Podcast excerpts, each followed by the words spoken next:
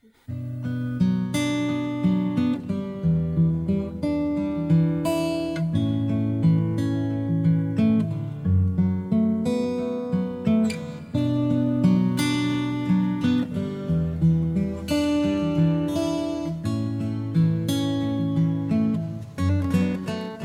and welcome. You've tuned into the School of Ministry podcast. Paul is your Bible teacher today. He has years of experience as a pastor, seminary instructor, and more. Later, you will be given information how to reach us. If you have questions you would like addressed, let us know. Maybe you have a need in your life and want to know how the Bible gives answers that apply to us today. Feel free to contact us. Now, enjoy the lesson. And I'm not bad mouthing, and I love Christian brothers and all kinds of different churches and things, and I love them, and we have great fellowship. But if the church where they are wasn't established by Christ, I'm not going to try to say that it was. That if it was done by one of the reformers, if it was started by Constantine or Gregory the Great or Charles Taze Russell or Mary Baker Eddy or William Miller someone else. All of these started churches. Charles Parham. They all started churches that are around today, but it wasn't started by Christ. It wasn't founded upon Him.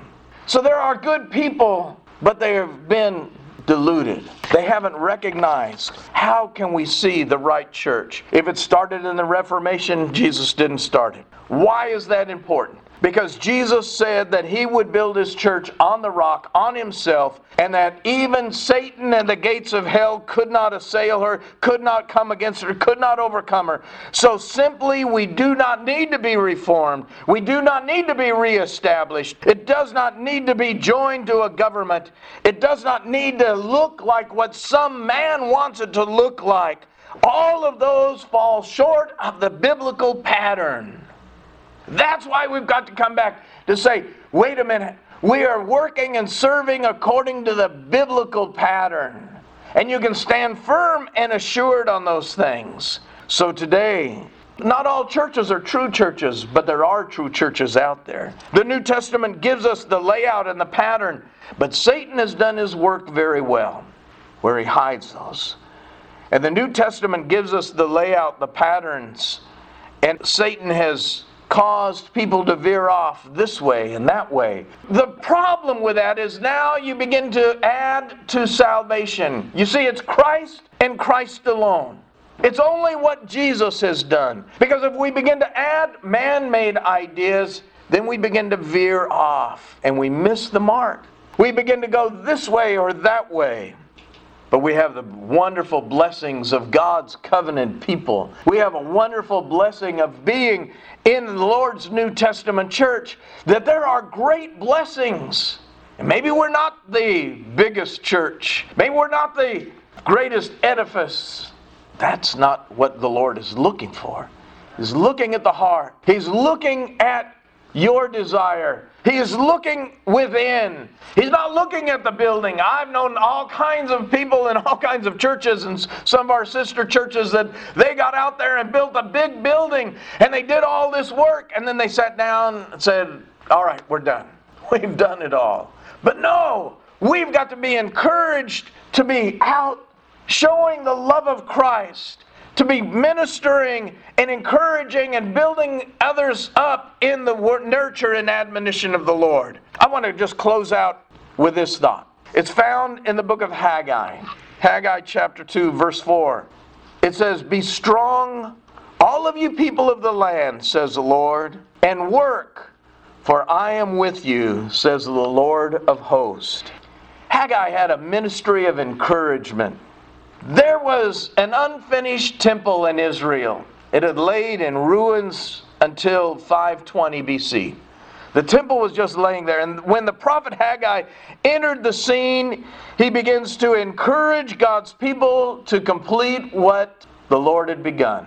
He wanted to encourage people to just do what God would have. And God's people had known for many years that they should rebuild, that they should replace the place of worship but no one had been able to inspire them to complete that task. Then Haggai appears on the scene. Everything soon is changed. And pretty soon, the people get excited, and the ministry of this faithful prophet who is absolutely confident in the God whose message that he spoke it resulted in the construction of a temple that would house the worship of God for nearly 600 years. But I think the interesting thing is that Haggai's public ministry lasted about four months. Prophet of God.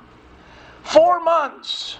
And it lasted for 600 years. Haggai knew there was no place for being timid. He knew what it was to serve the Lord, and you cannot serve the Lord and be timid. He preached. He preached that God's servants ought to have supreme confidence, not in themselves, but in the one whom they serve. I think that's an important message for us today. That we recognize, that we see clearly Haggai inspired others to share his trust in God. Are there any of God's people successfully serving Him as a result of your encouragement? Are there others that you can look at and you can see, I've encouraged, they're standing firm, they're continuing to walk, they're continuing in that because we were able to encourage them. We were able to build them up. We were able to do something that brought them closer to the Lord. Be strong, all you people of the land, says the Lord, and work, for I am with you. How like the New Testament. Jesus said, I'll be with you. I'm with you forever. As he says, Unto him be glory in the church through Christ Jesus for all ages. I will build my church, and the gates of hell will not prevail against it forever. I'll be with you. Go and make disciples in all nations, baptizing them in the name of the Father, Son, and Holy Spirit. And lo, I am with you until 2020. That's not what it says. I am with you through the ages. That's the idea. He has promised to be here. Can we inspire, encourage, and build others up to trust? Can we encourage others to work effectively, to have confidence, supreme confidence in our God, who is the only one in whom we can trust. So today, I want you to consider that today is the day of salvation. God's will is simple. There are those that are listening, there are those that may be watching that possibly do not know Jesus Christ as personal Lord and Savior. Today is the day of salvation. The world's in chaos. Things are falling apart at the seams, it appears. People are being having to be so careful stay apart, watch out. We're having to be so careful in this day and age. But we've got to have confidence in our God that He is able to do above and beyond all that we ask of Him. He is able to do way above and beyond all we can imagine. He has been reaching out and if you're here today and you do not know Jesus Christ as your Lord and Savior, today is that day of salvation. We want you to know Jesus Christ. He'll change your life. He'll change it amazingly, abundantly. Maybe you're here, or maybe you're listening, and you need to unite with the Lord's church. Because we've just seen, well, there's kind of an apathy about churches.